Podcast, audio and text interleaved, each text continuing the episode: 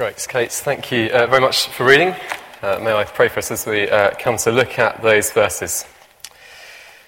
Um, the writer of the Hebrews uh, says these words For the word of God is living and active, sharper than any double edged sword. It penetrates even to dividing soul and spirit, joints and marrow. It judges the thoughts and the attitudes of the heart. Uh, Lord God, we realize your word is powerful. Uh, it is the sword of the Spirit. And we pray now that as we look at it, that it would do what you promise that it will do.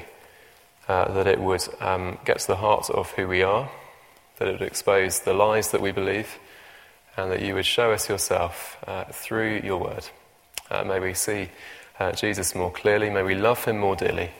May we follow him more nearly. For his sake we pray. Amen. Well, welcome to you from me. It's great to uh, have you with us. Uh, my name is Will. I'm the minister at the moment at Trinity, as Mike was uh, saying. It's lovely to have you with us. Um, I'm a bit of a reader, if um, you don't know that already. Um, I particularly enjoy reading biographies.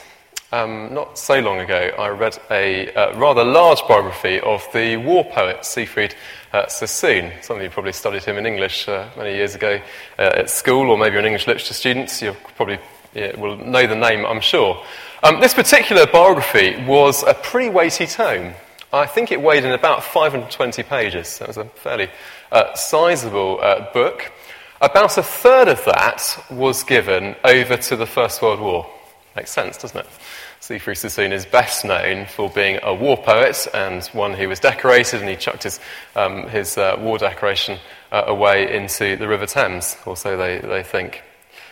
Only three pages out of all those uh, 500 or so uh, pages were given over to his death. Contrast that with the four lives that the Bible gives us of the Lord Jesus. Someone has estimated that somewhere between about a quarter and a half of each of them is given over solely to his last few days. Clearly, if you're writing a biography, you focus on the things that really matter, don't you? Makes sense. Any good biographer would do that. Clearly, the early followers of Jesus thought that the most significant thing, or most significant element of Jesus' life, was in fact the way it ended. It was his death. The same, of course, is true for Christians today as well, isn't it? Uh, the cross is the universal symbol of the Christian faith. It doesn't matter where you go in the world, you will find a cross. Most churches are laid out in the shape of a cross, or certainly if they're traditional uh, churches, they're laid out in the shape of a cross. Uh, you'll find a cross all over churches. You find it on Bibles. Sometimes people will wear one uh, round their necks. The central service of the Christian church is the Lord's Supper, which focuses on the death of Jesus. It's pretty incredible, isn't it, really? Especially when we think that the cross was actually a method of execution. In fact, it was a method of execution that was considered so cruel that the Romans got rid of it in AD 315 because they just thought, well, you can't do this, it's too inhumane to other human beings. Well, this passage uh, that we have in front of us, that we've just heard read, has been described by one very, very distinguished uh, Bible scholar as the possibly the most important single paragraph ever written. That's a big claim, isn't it, for any piece of writing, I think. But I think I'm tempted to agree. Why am I tempted to agree? I'm tempted to agree because at its heart, it's the Apostle Paul explaining for us just why the death of Jesus Christ is so significant and what it achieves for us. We're beginning a um, new series uh, this evening at Holy Trinity in the evenings, looking at the foundations of our faith. What are the core essentials? And I think there's no better place to start than thinking about the cross, and especially as Paul describes it here. Uh, I don't know much about art, but apparently art experts say the best way to appreciate a masterpiece is to examine it from lots of uh, different angles. And that's exactly uh, what the New Testament does with the death of Jesus. It comes at it from, from different angles to show us its uh, full significance and its full beauty. And that's the approach of uh, St. Paul here. Uh, he has three pictures, or kind of images, that are drawn from life to show us different aspects of the cross and what it achieved. And I think the best way of tackling the passage is to look at each of those pictures uh, in turn. Adam, do we have any slides at all? We do. On to the first one. Let's have a look at the first one. What's the first picture that um, the Apostle Paul draws out for us? It's this. It's a picture from the law court. And it's explaining for us that Jesus' death deals with the penalty of sin. The penalty of sin. Uh, imagine this picture with me if you, if you can. Uh, there's a prisoner in the dock, and the judge is preparing to pass sentence. They've had the trial, it's clear that he's uh, guilty, uh, and the prisoner, the uh, judge is preparing to pass sentence, which is going to be a heavy fine. Uh, all of a sudden, the judge gets up takes off his wig, puts it to one side, takes off his robe, and gets out his checkbook. He writes a check for the amount, and he gives it to the prisoner uh, to be paid. The price has been paid, the prisoner is uh, free uh, to go, he's a free man. That is approximately what Paul says God has done for us in the death of Jesus. And you can see it, can't you, in verse 24. He says, We are justified freely by his grace. Justified freely. Uh, that word, uh, justify, is a legal word. Uh, it means to be declared in the right, legally. Or to put it another way, I was taught this in Sunday school, and I think it's still pretty helpful. It is to be treated just as if I'd never sinned. Some of you will have heard that. Great way of remembering it. Just as if I'd never sinned. It is to be declared right with God through the free gift of God in the death of Jesus Christ. Or maybe you're sitting there thinking, well, I didn't realize I was in the dock in the first place. Uh, why do I need to be declared right? Well, the reason why we can see, can't we, in the middle of the passage. Paul tells us, if you look down, verse 23. He says, The reason why we need to be declared right is because there's no difference. All have sinned and fall short of the glory of God. Uh, without any exception, uh, each one of us has turned our back on God and rejected his rule. That's what the Bible describes as sin, or, or it's lawlessness, effectively, it's rebellion. It's saying to God, we don't care about your, your rules, we don't care about you being in charge. We want to be in charge ourselves. The Bible says that all of us have done that, whether we choose to admit it or not. That's what we've done. Each and every single one of us. We might think that uh, compared to Jimmy Savile, say, or Adolf Hitler, we, we, we look rather good. And maybe we do. But actually, as Paul says here, when we compare ourselves to God, in all his blazing glory, we fall well short. None of us reach the standard uh, that God has set for us.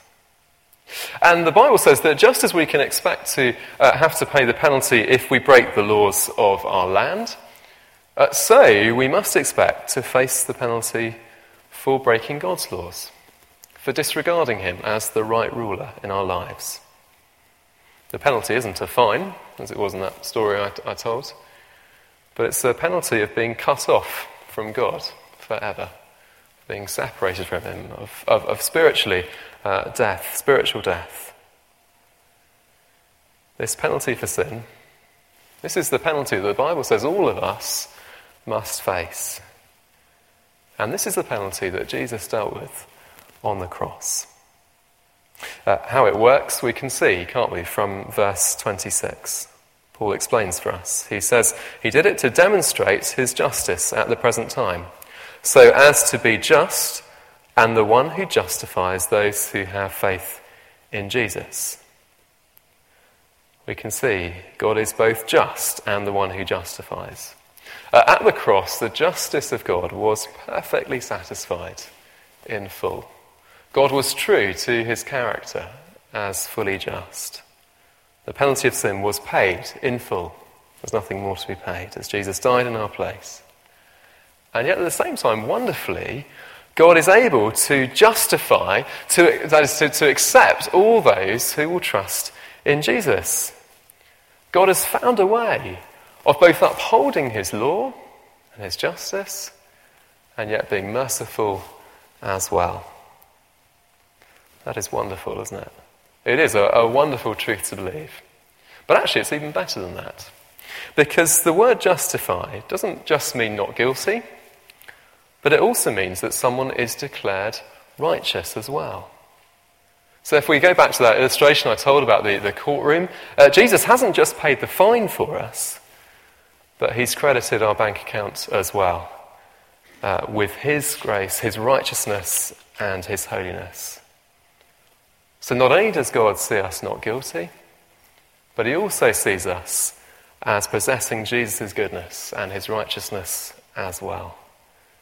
We are justified uh, through, uh, freely by his grace.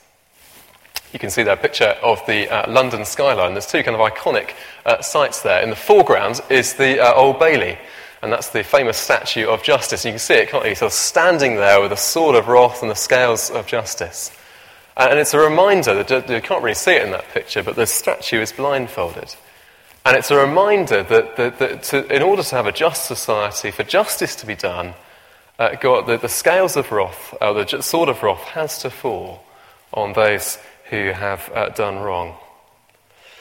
And yet, on the other side, just behind it, you can see uh, St. Paul's Cathedral, can't you? I don't know if you can quite make this out, but on top of St. Paul's Cathedral, there is a cross. And it seems to me that is a wonderful picture, isn't it, of the truth that Paul explains for us here. God is just, and his justice must fall. And yet on the cross, it fell on Jesus and not on us. He's found a way to both be just and to, uh, to deal with the penalty of sin, and yet to be merciful and gracious to us. Uh, first of all, Jesus' death deals with the penalty of sin. Let's move on, shall we, to the second picture. Can we have the second slide, Adam? Thank you. Uh, the second picture that we see in this passage is this it's from the marketplace. And it explains that Jesus' death deals with the power of sin. Uh, just uh, the other day, I was uh, idly flicking through um, the TV channels and I switched on to a program called Can't Pay, We'll Take It Away. I don't know if any of you have watched it. Uh, I'm not sure whether it's a great program to be watching, but it is strangely compelling. Um, it's a TV program that follows debt collectors. They go around basically knocking on people's doors and, uh, and, and taking their stuff off them and kicking them out of their homes and, uh, in order for them to pay their debts. It, it's a powerful reminder of the consequences of falling into debt. Uh, it really is quite a, a, kind of powerful program in its way. It's also slightly sort of voyeuristic, but we'll leave that to one side uh, for the moment. uh, debt isn't a new problem at all. Um, it was just as much of a problem in the ancient world uh, as well. Um, arguably, the consequences if you fell into debt in the ancient world were even more serious than if uh, you fall into debt nowadays. Uh, if somebody was unable to pay their debts, uh, they would be forced often to sell themselves and their family into slavery in order to pay it. Uh, if they were very, very lucky, then some kind person might come along and pay uh, the, the, kind of the, the, the, the, the fee to release them but only when the debt was paid uh, could they go free. And that's the picture that Paul is drawing for, uh, on, John uh, for the second picture. He says in verse 24, uh, it is, uh, happened through the redemption that came by Jesus Christ. We have redemption uh, through Jesus. And he's telling us that the death of Jesus has brought us free from the power or the grip of that sin has on us. Uh, sin, as we've seen, brings with it a penalty that we uh, deserve. But the Bible also tells us that sin doesn't just bring with it a penalty, it also brings with it a power. It has power. It has power, doesn't it, to, to leave us enslaved to it. Uh, Jesus himself said as much uh, to uh, those who followed him. He said that everyone who sins is a slave to sin. When we sin, it enslaves us. It has us in its grip. Uh, sadly, probably we're all too familiar with the power that, um, uh, that, that, drugs or gambling or alcohol can have over a person. Kind of slavery, that, that grip that um, they can have. But actually, sin has a very similar power to it. Uh, it grips people. It won't let them go. No matter how hard they try, they find that they can't uh, get free of it by themselves.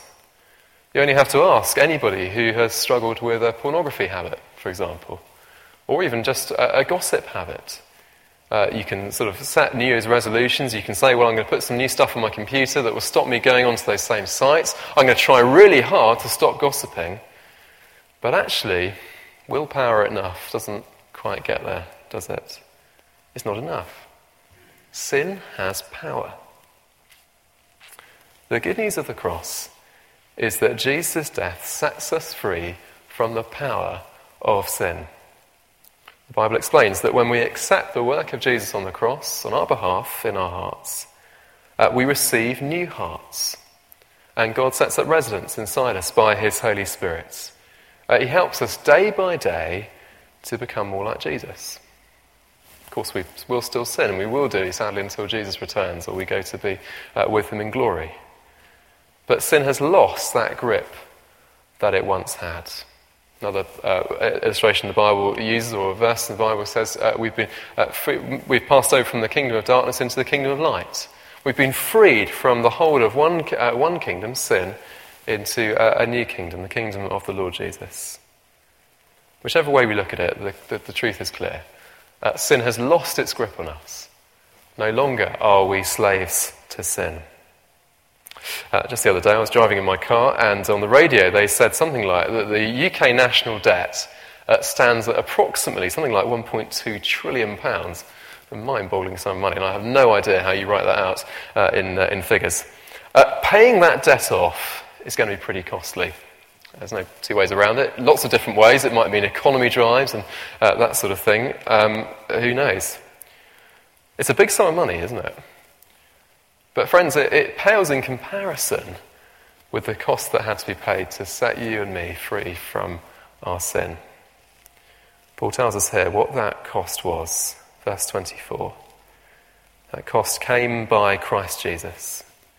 It was Jesus himself that was, his life was the cost of our freedom.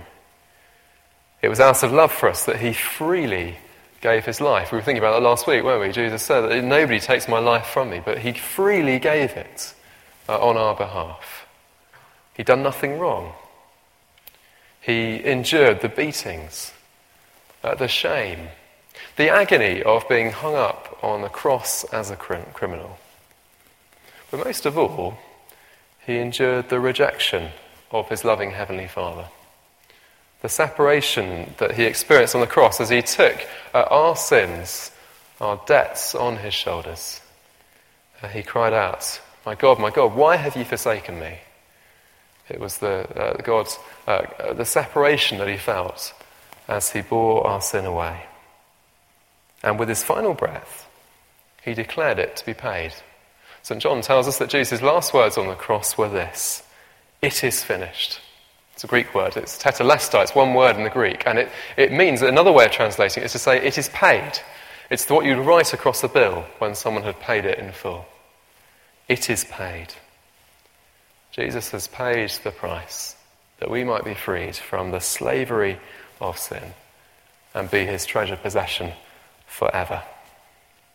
Uh, I read somewhere that apparently in the Welsh valleys during the Depression, uh, before the NHS had uh, come into being, there was a very devoted doctor um, who served a very, very poor um, area of um, the valleys.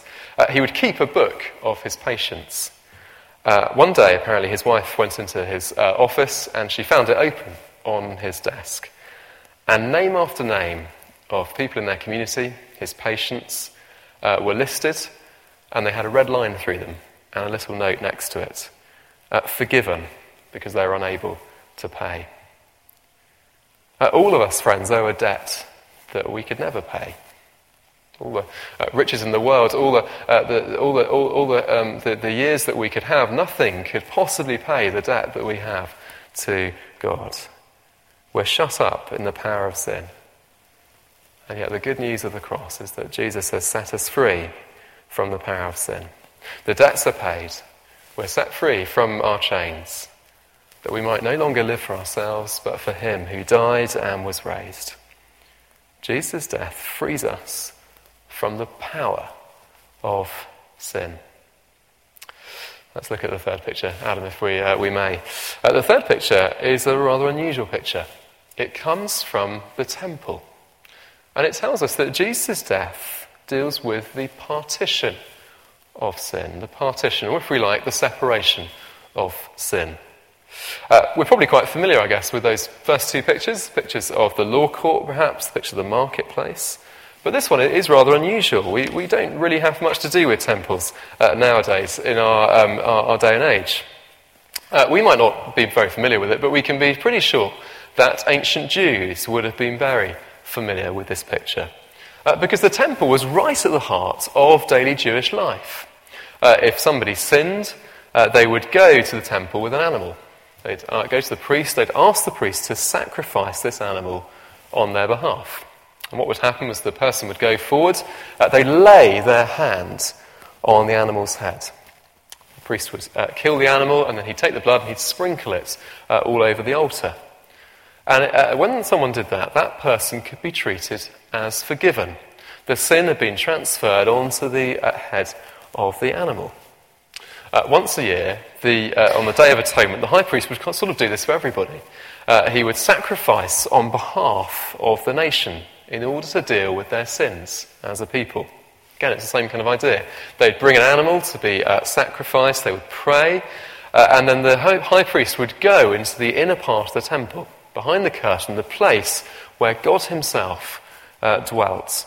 Uh, in fact, they, they, he, would, uh, he would go, and they would only go once a year, and they were so frightened of uh, what would happen to him if he did so, they'd tie a rope around his uh, ankle, so if he, if he died or keeled over in there, they could drag him out again. There you go, little known fact for you there. Uh, he would offer the blood of uh, the bulls and the goats so that the people could be forgiven. Why all the fuss? Sounds like a lot of fuss, doesn't it? A bit, a bit messy, a lot of effort. Uh, why all the fuss? Well, in essence, it's about this. The, the Old Testament sacrifices were essentially object lessons. They were teaching God's people lessons. They taught God's people that sin is serious.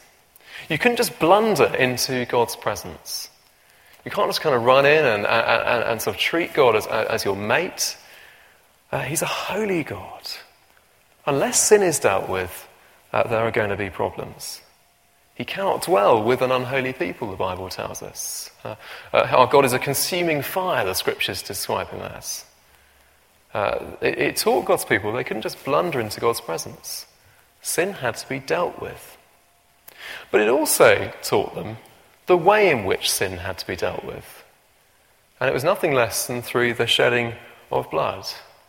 Yes, it, it was messy. Yes, it, it was time consuming.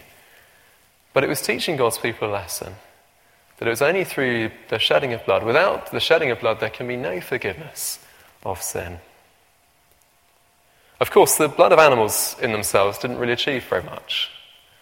The full reality, Paul tells us here, came through the cross with the Lord Jesus. Verse 25 explains it for us. Uh, God presented him, Jesus, as a sacrifice of atonement through faith in his blood. Uh, that word that, that, we've translated sacrifice of atonement is actually a word which we don't use in church very often. It's a word called propitiation. Uh, it's explained for us if you look at the footnote down at the bottom of your Bible, and uh, it explains for us rather, rather, nicely what it means. It, it's a sacrifice that uh, deals with uh, wrath, it turns it aside. Uh, Jesus' death on the cross deals with God's wrath. We don't like to think of God as wrathful, do we? We'd much rather think of him as a bit, a bit like a sort of benign grandfather, like sort of man in the Werther's Originals advert.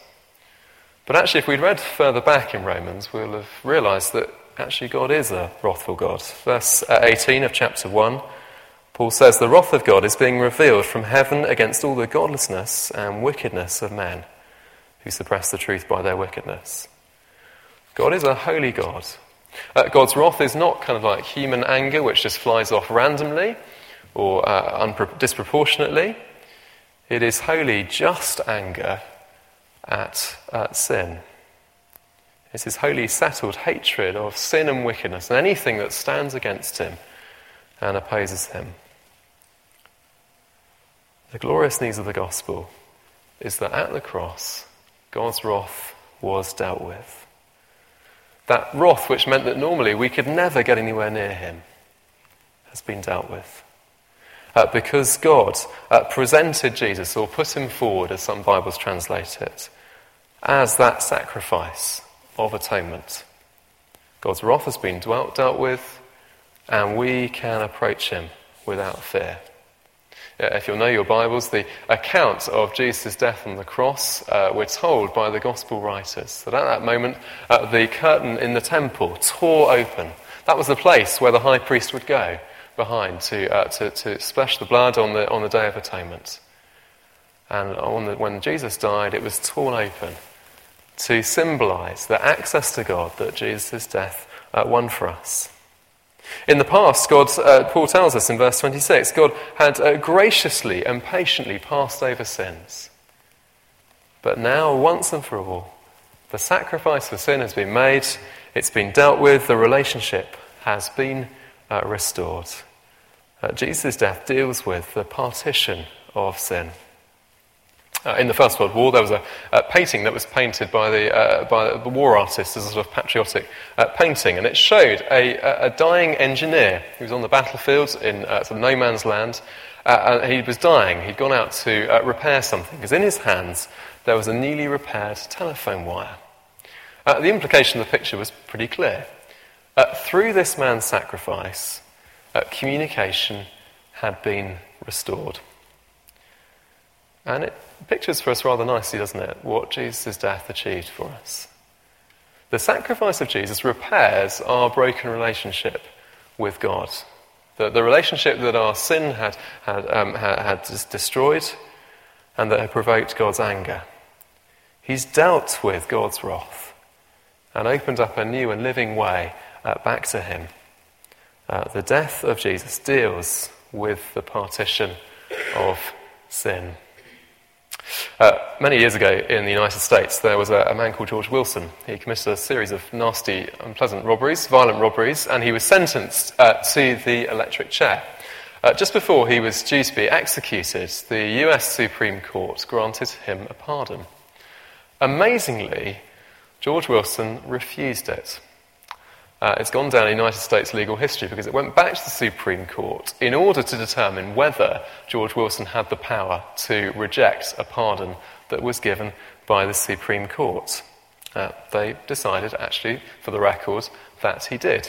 He was perfectly at liberty, even if it was a, what we might think was a completely stupid decision, to reject a pardon.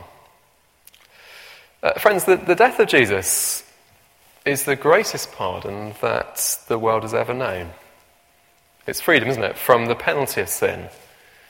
It's freedom from the power of sin, it's freedom from the partition of sin. And yet, if we want to benefit from it, then we must accept it. We must receive it. Paul tells us that as much in verse 22. He says it comes through faith in Jesus Christ to all who believe. We must believe, if we want to benefit from this death, and I, I trust we all do, we must believe that Jesus accomplished it on our behalf. It should have been us there, but it was the Lord Jesus. Uh, we should accept, we need to believe that Jesus accomplished it on our behalf, and we need to accept what he offers to us. If you want to put it another way, we need to cash the check. If you get given a check for a certain sum of money, it's useless until you cash it. And it's the same here uh, with the death of Jesus for us. And I want to ask us as we close have you cashed the check? Is it true for you? Have you claimed what the Lord Jesus offers, what he won for you on that cross 2,000 years ago? He died to deal with our sin. If you haven't, why not? Why are you waiting? Do please come and talk to me, talk to somebody who you came with. We would love to talk to you about what this means. It is the greatest thing that the world could possibly offer us. The world can't offer us it, it's offered by the Lord Jesus. Uh, freedom from sin, forgiveness. Why not? Maybe you have accepted that, and you can think of the date, uh, or uh, you know at some point that you have accepted it. Well, I want to ask you are you continuing to rely on it? It seems to me that so often as Christians, we, we somehow get the impression that we start at the cross of Christ, but we kind of graduate onto greater and higher things. Uh, that's not how the Christian life works, friends. We never move away from the shadow of the cross. Every day, the reason that you and I are right with God, the reason that we have any right at all to uh, approach Him, is because of the cross because of what Jesus achieved there. It's not anything to do with our efforts or our performance, it's solely through what Jesus accomplished for us. And every day we have to come back to Him and plead uh, with Him and accept uh, what He's done for us. Plead that work on our behalf to bring us back to God. It's always on the blood of Jesus and His righteousness that we rest. We always stand by His grace alone. St. Paul uh, famously said that, uh, May I never boast except in the cross of our Lord Jesus Christ. Friends, may that be our boast as well. May it be the foundation of our faith. And may we pray. Lord Jesus, we will never fully know what um, happened that first Good Friday and, and fully what your death achieved for us. But we do know that it was a wonderfully significant death.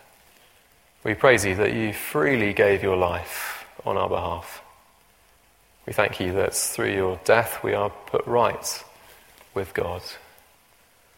Thank you that we are freed from the power of sin's grip.